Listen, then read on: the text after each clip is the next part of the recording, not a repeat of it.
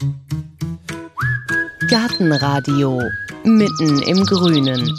Es ist Anfang März und da geht es heute um Frühlingsblüher, die jetzt ja so langsam ihre Farben, ihre Pracht entfalten. Zwiebelpflanzen, Polsterstauden, Sträucher oder auch Bäume, allesamt gute Launepflanzen für Beet und Balkon. Aber diese Pflanzen sind nicht nur schön, sondern auch lebenswichtig für Insekten. Also tolle, wichtige Pflanzen und trotzdem unterschätzt. Das sagt Gärtnermeister Marco Büttgenbach, der Leiter der Alexianer Klostergärtnerei in Köln-Porz, wo wir gerade stehen. Hallo Marco. Hallo Heike. Ja, du sagst, Frühlingsblüher haben es schwer, sind unterschätzt. Warum?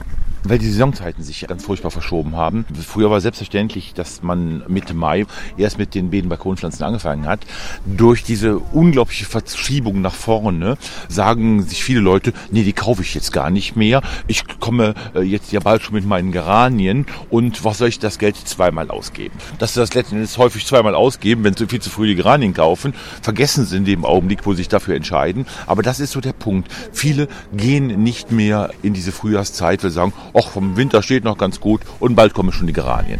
Aber welche Frühjahrsblüher betrifft das denn genau? Wir sprechen bei Frühjahrsblühern von den Pflanzen, die eigentlich so in den Bereichen von Februar bis Mitte April so blühen und die man traditionell immer um diese Zeit gepflanzt hat, um den Frühling sich reinzuholen. Da gucken wir ja jetzt hier auch schon über endlose Tische in Gelb, in Weiß, in Rosa. Was haben wir denn hier alles? Bei den Frühjahrsblühern haben wir im Grunde genommen drei Gruppen. Die Zwiebelpflanzen, die eher eigentlich eine Staude sind, aber nicht richtig eine Staude sind, aber diese Lebensweise der Staude imitieren quasi. Sie werden im Oktober, September werden sie ausgepflanzt, hier bei unseren Topfgärtnern äh, auf den Topf äh, draufgedrückt. Dann gehen sie in die Winterruhe und kommen dann mit Wärme und Licht, kommen sie dann im kommenden Jahr wieder, also ein halbes Jahr später. Die Hyazinthe, die, die Narzisse, die Osterglocke, die Tulpe, alles dies. Das heißt, wenn ich verpasst habe, die im Oktober zu setzen, kann ich mir jetzt einfach blühende kaufen. Genau. Die Alternative heißt, ich kann sie mir in den Garten setzen als eigene Zwiebel oder ich kann mir tatsächlich im, im Februar, März in den Gärtnereien die passenden Zwiebelpflanzen kaufen und die dann hinstellen. Ja. Ich habe jetzt zum Beispiel selber eine Tüte zu Hause gerade entdeckt mit ganz vielen Perlhyazinthen drin und die habe ich vergessen einzupflanzen und ich sehe jetzt, die kriegen alle so kleine hm. grüne Spitzen. Hm. Könnte ich die noch einfach in den Kasten setzen mit Erde oder? Passiert dies ja nichts mehr. Die würde ich nicht in den Kasten setzen, die würde ich in die Erde äh, reinsetzen und dann hoffen, dass sie im nächsten Jahr wiederkommen. Das ist ja eine Staude. Aber dieses Jahr macht die keine Blüte mehr. Also du musst ja schon ein bisschen Zeit haben, ne? so Wurzeln zu bilden und so weiter. Das macht sie in der Tüte nicht. Okay, ja, genau. wir haben also die Zwiebelpflanzen. Genau. Dann haben wir den zweiten ganz, ganz großen wichtigen Teil von den bekanntesten Pflanzen, die man eigentlich mit Frühjahrsblühern am stärksten verbindet. Das sind die sogenannten zweijährigen Pflanzen. Zweijährige Pflanzen sind allen geläufig und allen bekannt. Zweijährige Pflanzen, um diesen Begriff mal ein bisschen zu erklären, sie sehen sich im Zeitjahr, meinetwegen jetzt 2018, sehen sie sich aus. Sie wachsen im Jahr 2018. Sie machen eine kleine Pause, eine Ruhepause und blühen im Jahr 2019. Meistens so um die Zeit März, April rum. Und da sind die Klassiker, die jeder kennt, die Primel, das vergisst man nicht, das Maßliebchen, also das Bellis, die Stiefmütterchen, das Hornfeilchen. Das sind sogenannte Zweijährige, die mit einer riesen Blütenfülle so je nach Witterungsverlauf März, April so richtig blühen. Ne? Obwohl das eigentlich komisch ist, dass die zweijährig heißt, weil so ein Vergissmeinnicht, das kommt ja wieder, das wildert sich ja aus. Genau, aber es ist nicht komisch, weil die Pflanze, um die es geht, wildert sich ja äh, aus, dass das Saatgut sich vermehrt. Und es ist nicht dieselbe Pflanze. Im Unterschied zu einer Zwiebel oder zu einer Staude, wo da tatsächlich immer dieselbe Pflanze wiederkommt. Bei einer zweijährigen die vermehrt sich über Saatgut, wie du so richtig sagst, die wildert sich aus, aber es ist nicht dieselbe Pflanze. Es sind deren Kinder. Gut, jetzt haben wir Zwiebeln, jetzt haben wir Zweijährige genau. und du hast gerade jetzt hier drauf, was ist das denn? So eine Art Goldlack. In, in, in kompakt. Der alte Goldlack, den man kennt, gehört auch zu diesem Zweijährigen, der sich wieder aussät und dann im neuen Jahr wiederkommt und so weiter. Ne? Der hier ist eine von vielen Polsterstauden, die man kennt. Und Polsterstauden ist eine ganz, ganz große, wunderschöne Art, die ich total toll finde, auch gerade als Zwischenpflanze, bevor das mit dieser Bedenbalkonpflanze losgeht. Da sind die bekanntesten, auch die kennt man. Wir stehen hier von der Goldlapp, wir stehen von der Kresse, einer Arabis, wir haben einen Iberis, die Schleifenblume, wir haben das Blaukissen, der Aubrieta, wir haben verschiedene Primelsorten, die man kennt, die Schlüsselblume, Primula veris, diese Rosenprimel, Primula rosea, alles tolle Sorten, Saxifraga, der Steinbrech. Das sind alles sehr knubbelige Pflanzen, Da Hat das ist was mit dem Frühling zu tun, dass die so klein und knubbelig und polsterstaudig sind? Also eine Staude zieht sich in der Regel im Winter ein. Viele der Polsterstauden bleiben allerdings gleich immer grün. Die sind genetisch aber, aber knubbelig. Aber wenn sie frisch blühen, also frisch kommen, woher sollen die denn gewachsen sein? Ne, Eine Staude im Frühjahr, also im ganzzeitigen Frühjahr, sprich März, April, ist nahezu immer kompakt und knuffelig. Je länger das Jahr dauert, desto länger hat eine Pflanze Zeit zu wachsen, desto länger wird auch der, der, der Stiel. Also man findet im September riesengroße Stauden, bis zu zwei Meter hoch, Sonnenblumen, Stauden, also als, als Staude, ähm, Sonnenbraut, Sonnenaugen, die werden riesig groß, aber im zeitigen Frühjahr, März, April, findet man keine Staude, die größer ist als 30 Zentimeter. Ich hätte jetzt auch mal vermutet, dass die vielleicht auch so klein und knubbelig sind, weil das Wetter ja so unbestimmt ist. Dann Nein. ist es mal warm, mal kalt. Nee, hat damit nichts Nee, zu hat tun. gar nichts damit zu tun. Die leben über, übers Grünwachsen. Und wenn die früh blühen sollen im März, dann können die ja noch keine Blattmasse gebildet haben. Die kommen ja gerade erst raus. Und diese Polsterstauden, über die wir noch sprechen, die sind teilweise sind die immer grün, aber ist genetisch so veranlagt, dass die so knubbelig bleiben. Oder wenn sie mit der Blüte rauskommen, gerade und vorher unterirdisch waren, hatten sie noch gar keine Zeit, Blattmasse zu bilden. Da vorne auch die Kuhschelle, wunderschön. Oder Küchenschelle. Ne? Kuh- oder Küchenschelle, je nach Region. Die Pulsatilla, auch wunderschön kommt aber gerade raus, wird bald voller Laub sein, aber im Augenblick ist es mehr die kleine Blüte, die da so wirkt und denkt, boah, ist aber hübsch. Stimmt. Ja. Okay, dann haben wir jetzt also die Polsterstauden auch noch dazu. Was haben wir noch? Sträucher, die jetzt blühen. St- Sträucher fängt natürlich an. Da sind wir auch gerade im Bienenthema. Wer jetzt durch die äh, Gegend fährt, sieht ganz wichtig die wichtigsten Vorblüher, Schlehe, Cornus Mars, das ist hier die Cornelikirsche. Das sind so die Sachen, die zeitig und früh blühen. Ja, man kann auch die Forsythie erwähnen. Ginster, Weiden. Weiden sind sehr wichtig als Bienenfutter. Haselnuss, auch wenn das vielleicht nicht im klassischen Sinne eine Blüte ist, die man so nennt, aber es, es ist natürlich eine Blüte. Ne? Ja. Und dann kommen jetzt noch die Bäume dazu. Gibt es da so ganze Frühblüher? Doch, dieser Cornus Mars ist ja ein, ein Baum, ne? Oder auch die Schlehe, sind Großsträucher. Das, das ist das eigentlich schon. Und Weiden, immer wieder. Weiden gibt's ja nicht nur die kleinen Weiden hier, sondern die gibt's natürlich als, als große Weiden auch. Ne? Und das sind die wichtigsten Pollenspender und Samenspender für Bienen. Und dann gibt es noch Gänseblümchen zum Beispiel, Ja. Frühjahrsblüher. Und die gibt es ja auch. Die blühen nämlich dann die ganze Saison. Das ist ja besonders praktisch. Ja, die blühen nicht die ganze Saison. Das sind eigentlich, wenn wir, wenn wir sie verkaufen, ist das auch eine zweijährige. Die Gänseblümchen das ist eine zweijährige, wie die, wie die Primeln, vergisst man nicht und so aber auch. Die blühen in der Wiese, weil sich dann immer wieder aussehen, kommen sie immer wieder so, so ein bisschen. Aber die Hochzeit der Gänseblümchen, die wir jetzt für den Gartenbau, erst in unseren Kastenpflanzen, ist jetzt auch. März, April, immer wieder. Was noch sehr schön ist, hier Heidepflanzen von den Bienen reingehen, in verschiedene Sedum gehen die Bi- Bienen rein. Und da vorne auf den Tisch gehen wir mal, da ist so ein Raritätentisch, auf den ersten. Ja? Oh ja, komm, wir Ja. gehen zum Raritätentisch. Also, hier, hier- haben wir Winterheide. Ja, Winterheide ist auch sehr bienenfreundlich. Das Problem ist aber, dass die Bienen natürlich immer erst fliegen, wenn es 15 Grad ist. Sie waren wahrscheinlich im Februar etwas nervös. Anfang März hat man nicht unbedingt Temperaturen, wie auch heute ist es ja eher kalt. Da fliegt ja nichts. Also die Ausbeute für die Bienen um diese Zeit ist nicht so hoch, weil die Bienen gar nicht fliegen. Ne, das wird eigentlich etwas später Richtung April stärker. Ja. Obwohl ähm, ich war Ende Februar in Hamburg und da war ein sonniger Tag und da bin ich durch den botanischen Garten gegangen und ich hatte eigentlich schon, ich wollte eigentlich aufnehmen, wie es da summt. Da war nämlich voller Ja, Krokusse ja. und Bienen, Bienen Ja. mit dicken gelben Taschen. Das war erstaunlich. Ich war ehrlich gesagt ziemlich von den Socken, dass die schon wach sind. Ja, 15 Grad ist die, die Grenze. Ab 15 Grad werden die aktiv. Wir hatten hier in Köln 21 Grad im Februar teilweise. Ne? Dann geht das los. Aber das Angebot, was sie haben, ist wie gesagt nicht so groß. Wildzwiebeln, ja, bei Winterlingen zum Beispiel, in der ist. Diesen wunderbaren kleinen gelben. Da gehen die rein, da freuen die sich. Das ist total jeck. Ne? Da sind die richtig massiv drin. Aber ich glaube, die Natur ist so eingerichtet. Die verschwenden halt nicht ihre Blütenfülle, wenn sie sagen, warum soll ich denn das alles für die Bienen tun? Da haben die gar nichts von. Das wartet ist alles eben abhängig von diesen Temperaturen. 15 Grad, dann fliegen die und dann holen die sich das. Aber es kann ja nicht schaden, wenn ich mich in meinem Garten vorbereite oder auch auf dem Balkon und immer schon mal was anbiete, falls es dann ein bisschen Ja, wärmer wird. genau, darum geht's. Okay, dann gehen wir jetzt mal zu den Raritäten. Raritäten sind toll. Hier sind wir schon. Hier sind wir. Das sind Veilchen. Ja, Duftveilchen sind das jetzt hier. Es gibt ja auch unheimlich viele Frühlingsblüher, die duften.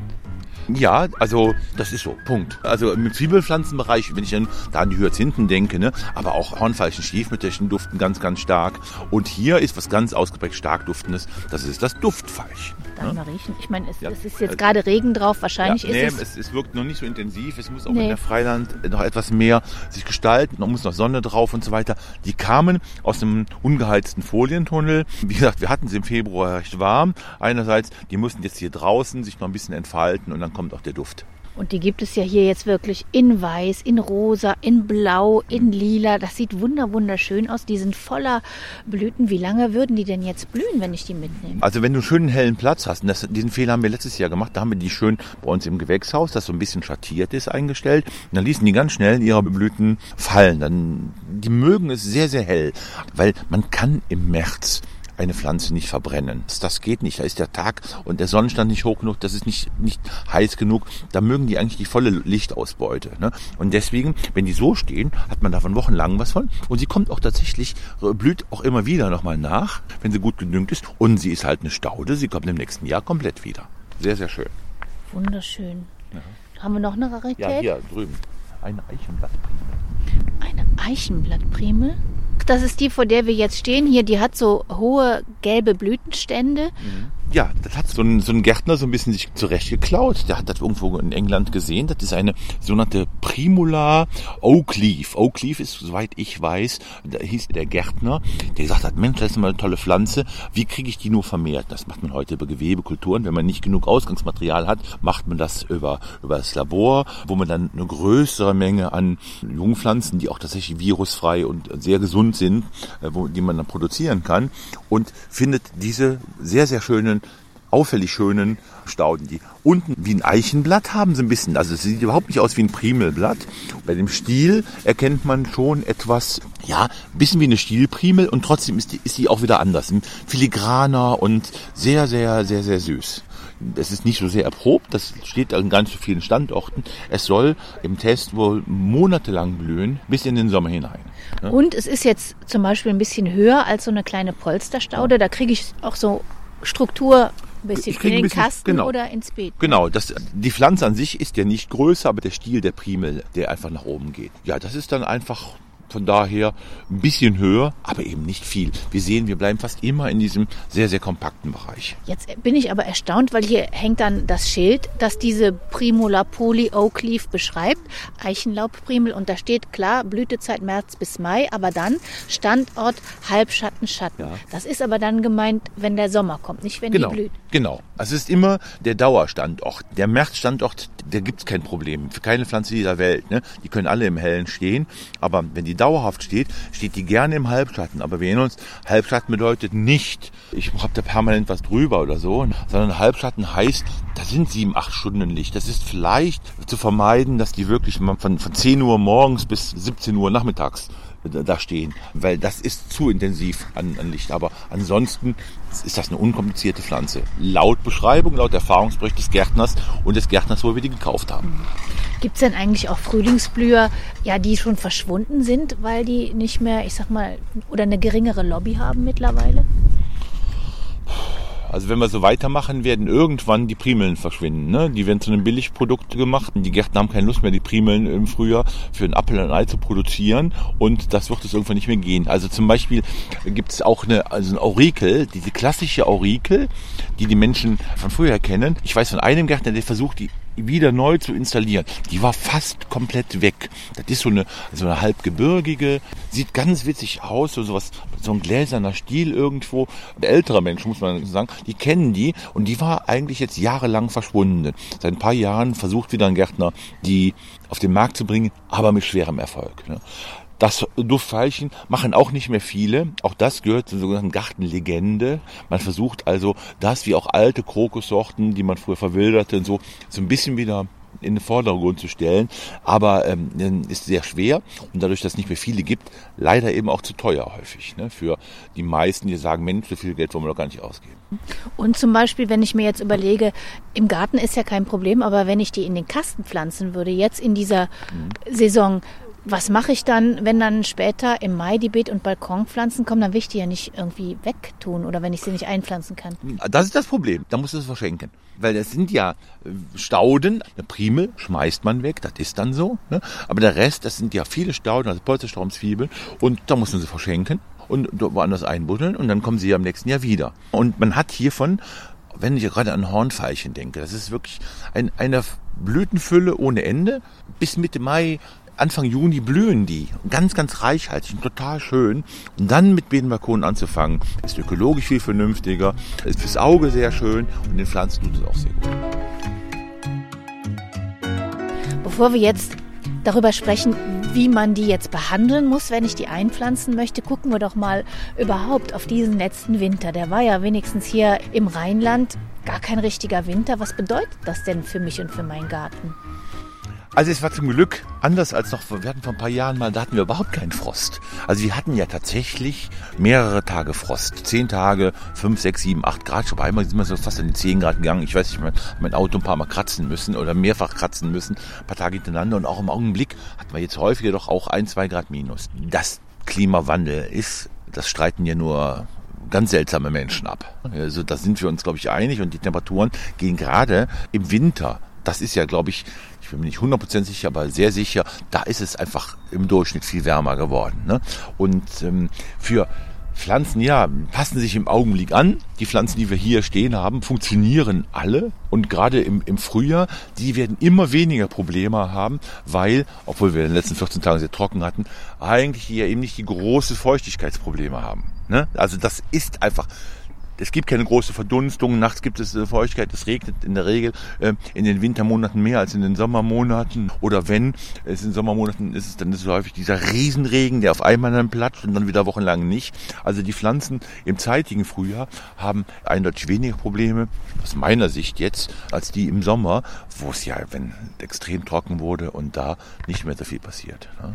Ich muss sagen, wenn ich sehe, wie zart und filigran die sind, dann wundert mich das eigentlich immer, dass sie das aushalten, weil man ja doch nicht weiß, wie das Wetter wird. Dann ist es mal äh, tagsüber ganz warm, dann ist es nachts wieder unter dem Gefrierpunkt und ausgerechnet solche zarten Pflänzchen halten das aus.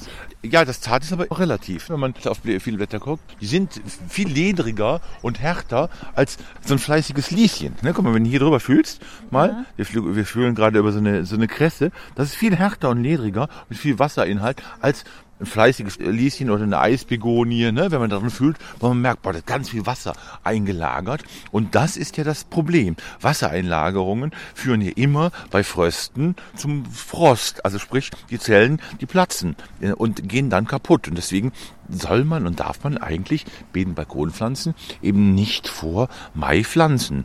Lassen wir jetzt mal Anfang Mai in Köln, aber wenn man im Sauerland wohnt oder im, im Oberbergischen, dann verschiebt sich das immer ein paar Tage nach hinten. Und die halten das aus. Deren Probleme sind häufiger eher, was toller wäre für uns, mehr Schnee. Können wir aber nicht herzaubern, weil also Schnee ist, ist super. Schnee ist, ist eine, wie eine Wärmedecke darüber. Isoliert wunderbar. Das ist eigentlich sehr schön. Da hat man wenig Probleme, wenig Frostschäden. Die Kahlfröste machen mehr Probleme. Dann kommen wir noch mal zum Pflanzen. Wenn ich jetzt da so ein paar Polsterstauden oder Zwiebelpflanzen einpflanzen will, dann haben wir ja schon gelernt, ich brauche einen sonnigen Standort. Ja und nein. Also wie wir das gehört haben. Äh, die Primelsorten stehen eher etwas halbschattig, wobei man es nie pauschalieren. Aber hier diese Polsterstauden, die stehen häufig gerne, sehr, sehr gerne in der Sonne können aber, auch das ist ein guter Trick, können aber ganz gut unter Bäumen stehen. Das ist eigentlich eine der großen Problemzonen im Garten. Was wächst unter Bäumen? Und die hier konkurrieren nicht in ihrer Hauptzeit mit den Bäumen. Das heißt, die Bäume bekommen ihr Laub Mitte April. Da sind die Pflanzen abgeblüht. Sie wachsen ganz, ganz stark. Also sie haben dieses Grün über den Winter, das hält. Sie kommen auch mit dem Licht aus, der, der unter dem Baum ist dann. Und sie kommen auch mit dem Wasser aus, weil es sind total sparsame äh, Pflanzen, die zum Beispiel auch viel in Trockenmauern sein können. Also diese ganzen Polsterstauden wachsen auch wunderbar in Trockenmauern. Und da ist ja gar kein gefühltes Wasser. Also da, die, das sind ja totale Überlebenskünstler. Und deswegen können viele Polsterstauden wunderbar unter Bäumen, unter laubabwerfenden Bäumen leben und, und überleben. Kollege von mir, der hat jetzt zum Beispiel gerade eine Hainbuchenhecke gepflanzt und hat gesagt, er freut er sich schon sehr, dass die grün wird. Der könnte jetzt eigentlich auch direkt mit der Hecke so ein paar Polsterstauden oder Zwiebelpflanzen, dann hat man schon gleich was Buntes. Ja, kann man machen, genau. Ja, und es kommt auch immer wieder, ganz klar. Immer ein bisschen abhängig von den Temperaturen. Also es gibt immer so eine Richtzeit, wo man sagt, die Zwiebeln, die Osterglocke, die blüht im März. Aber wenn wir natürlich 15, 20 Grad permanent im Februar haben, dann sagt die, die Osterglocke, Moment, wir haben ja die Temperaturen wie, wie im März, ich komme jetzt. Das sind immer so Richtzahl. Man kann nie genau sagen, ab wann die anfangen zu blühen. Dieses Jahr ist das alles definitiv früher, das ist keine Frage. Wenn ich jetzt vielleicht durch meinen Garten gehe und viele Leute haben ja auch schon ziemlich viel voll und ich checke jetzt erstmal, was hat denn vielleicht überlebt. Manche Sachen kommen aber erst später. Kann ich da irgendwie erkennen, wo ist jetzt was eingegangen oder wo muss ich noch warten? Wie finde ich jetzt ein Plätzchen für eine Staude, wenn ich vielleicht gar nicht mehr so viel Platz habe? Ich wurde Anfang März, also das ist für mich noch gar nicht die große Pflanzzeit. Also das ist eine Zeit, wo man schön hier, wie du richtig sagst, wie dein Nachbar eine Hainbuchenhecke pflanzt. Ja, okay. Ich wollte gar nicht groß im Staudenbeet äh, rumarbeiten. Da warte ich tatsächlich und gucke, was kommt. Und viele Sachen kommen tatsächlich später und die kommen noch. Es gibt diesen Enzian, diesen wunderschönen blauen Enzian, den man sich im Sommer hat. Das ist ein ganz, ganz Spätkommer. Und jedes Jahr kommen die Leute wieder und sagen, äh, der kommt nicht wieder. Und dann fragen wir immer, haben sie ja schön schon aufgelockert? Ja, haben wir. Und dann habe ich gesagt, ja, dann haben sie ihn auch schön weggehauen. Ja, das ist so der Punkt. Also viele Stauden, die sich in der Regel hier unterirdisch eingezogen haben, kommen erst Anfang April. Jetzt tatsächlich sind schon mehrere da, als man denkt, ne, weil es eben schon so warm war. Aber es sind noch bei weitem nicht alle da, man weiß es noch nicht. Okay, also wenn ich jetzt blühende Frühlingsblumen möchte, egal ob jetzt kleine Stauden oder Zwiebelblühe oder was, dann kaufe ich mir die, tue die in einen Balkonkasten, Genau. in einen Terrassentopf, irgendwo Ja, hin. genau. Und dann, wenn ich sehe, was ist in meinem Garten los, dann pflanze ich die auf und nächstes Jahr kommen sie dann. Genau, ich pflanze die, ich gehe ein bisschen weiter, ich pflanze die dann Mitte Mai. Ne, wenn ich dann meine Geranien endlich holen darf, wo das vernünftig ist, dann nehme ich die aus dem Kasten raus und pflanze die. Und habe bis dahin einen wunderschönen blühenden Kasten, erfreue mich daran und spiele dieses blöde Spiel immer früher, immer schneller, nicht mit, sondern warte, bis alles seine Zeit hat. Genießen und geduldig sein Ja, erstmal. genau. genau. So, wir sind jetzt nochmal reingegangen ins Kühlhaus. Ins Kalthaus, nicht ins Kühlhaus. Ins Kalthaus. Ein Kühlhaus, dann werden die Pflanzen, die Blumen eingeschlossen gekühlt, aber wir sind ein Kalthaus, das heißt, wir lüften relativ früh. Die Pflanzen kriegen für fünf, sechs, sieben, acht Grad sehr, sehr wohl. Äh, Wir schützen die aber ein bisschen vor dem Niederschlag und wir wollen auch, dass unsere Kunden, je nachdem wann, bei dem Regen auch hier einkaufen können. Und äh, das Prinzip gilt aber, was bei euch drinnen steht, das muss auch erst noch drinnen bleiben. Ja, also wir machen hier die kleinen Ausnahmen. Eine Primel, das muss man mal ganz klar sagen, diese klassischen neuen Primeln, die man kennt, die freuen sich nicht so sehr über den Regen. Die würden auch keine minus 5 Grad machen, das ist richtig. Diese Primeln, die ursprünglich hier auch mal immer wieder kamen, würden das nicht überleben. Die machen 2 Grad, so geschützt, oder 3 Grad auf der Fensterbank, kein Problem, aber ganz im Freien nicht. Das ist gleich wie Ranunkeln, minus 2, 3 Grad, kein Problem. Aber die sind jetzt alle kommen die aus den Häusern, sind vorgetrieben und haben von daher haben die, wenn die aus, aus Gewächshäusern kommen, immer mehr Probleme, weil es ist nicht der natürliche Blütezeitraum. Der natürliche Blütezeitraum einer Primel ist Ende März. Und jetzt kommen die aus den Häusern und sind auch weicher, wenn man hier wieder füllt, als die Pflanzen, die draußen sind, sind viel weicher, mehr Wassereinlagerung und wenn es dann friert, kriegen die nochmal einen mit. Also die schönen Primeln, vorsichtig sein. Ja. ja. Jetzt kommen wir noch zu ein paar exotischen Extraschönheiten. Da sind wir jetzt mal hier weitergeschlendert und da stehen ganz prächtige, große Kameliensträucher. Ja, Kamelie ist tatsächlich äh, in vielen Bereichen bei uns in Deutschland jetzt mittlerweile tatsächlich winterfest. Also ich wohne in der Nähe von Bonn und meine Schwiegereltern haben schon seit vielen, vielen Jahren eine riesig große Kamelie, die jedes Jahr tausende von Blüten trägt und hier unten im Mittelrhein auch keine Probleme hat. Es kann mal vorkommen, dass sie die abwirft, weil es mal extrem kalt irgendwie wurde ne? oder zu trocken war in den letzten Jahren im Sommer und Winter. Dann schmeißen die auch mal eine Knospe ab. Aber die Pflanze an sich bleibt lebt weiter und macht tolle Blüten Anfang Mitte April. Kommen viele der Kamelien und ist eine, eine wunderschöne Sache mittlerweile. Sollte standorttreu bleiben, also nicht groß umpflanzen und nicht in voller Sonne. Eher so etwas halbschattig, aber finde ich eine, eine tolle Blüte. Und was ich ebenfalls wunderschön finde, die Lenzrose. Die Lenzrose ist eine dieser helle Boris-Sorten. Ne, Helleborus ist die eine der Kultpflanzen der letzten Jahre, eine der wichtigsten, erfolgreichsten Pflanzen, einen richtigen Siegeszug gehabt. Man kennt sie als Christrose diese Hilleborus-Sorten. Jetzt muss man aber sagen, das ist immer wieder das Spiel mit den deutschen Namen und da hat sich der deutsche Name tatsächlich was bei gedacht. Die Hilleborus, nach hinten sind das Orientales-Sorten, heißt das häufig.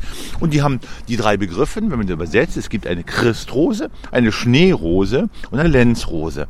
Das beschreibt die Blütezeit. Der Lenz, der Frühling. Der Lenz, der Frühling. Die, die Christrose blüht zur Weihnachten die Schneerose blüht Januar, Februar. Eine der wenigen Sachen, die, die um diese Zeit funktionieren. Und der Lenz blüht jetzt im März zum Frühling. Sehr schön, auch ein sehr guter Spender für, für Bienen. Sehr schöne Futterpflanze und wunderbar diese pastellfarbenen Töne. Ganz, ganz, ganz, ganz toll, finde ich. Und ja, kann man total genießen und anschauen. Ich fasse mal zusammen. Frühlingsblüher sind wichtig für Mensch und Tier, machen Spaß, bespielen auch problematische Orte in Beet und auf dem Balkon und sind jetzt nicht mehr unterschätzt. Da hat Marco Büttgenbach jetzt für gesorgt. Gärtnermeister hier und Leiter der Alexianer Klostergärtnerei. Und wie immer gibt's auch Informationen auf unserer Internetseite auf gartenradio.fm mit allem, was dazugehört. Auch mit dem Newsletter, den Sie abonnieren können oder den Podcast. Viele Fotos natürlich von all den schönen Frühjahrsblühern und die neuen Gartenbücher im Frühling, die kommen so langsam auf den Markt. Und wenn Sie mal gucken, stellen wir Ihnen auch einige vor und zwar nur die, die wir gut finden. Für heute sage ich danke fürs Zuhören. Danke, Marco. Gerne. Mein Name ist Heike Sikoni. Machen Sie es gut.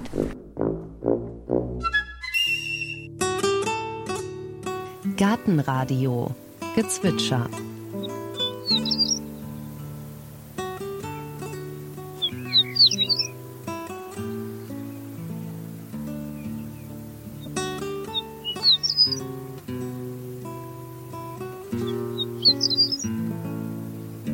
Das war die Uhrenlerche. Gartenradio Ausblick. In der nächsten Folge, da wird es sinnlich, denn es geht um die Sinne der Pflanzen. Und einer der Forscher, der viel von den Sinnen der Pflanzen hält, ist Professor Dieter Volkmann, Zellbiologe.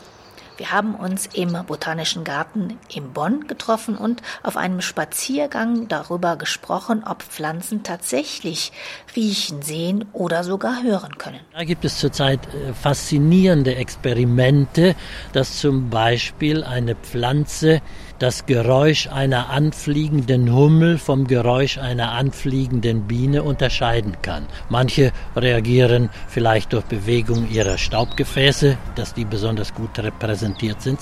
Das heißt also, die Pflanzen manipulieren ihre Umgebung. Wir können uns fragen, ob sie auch uns manipulieren.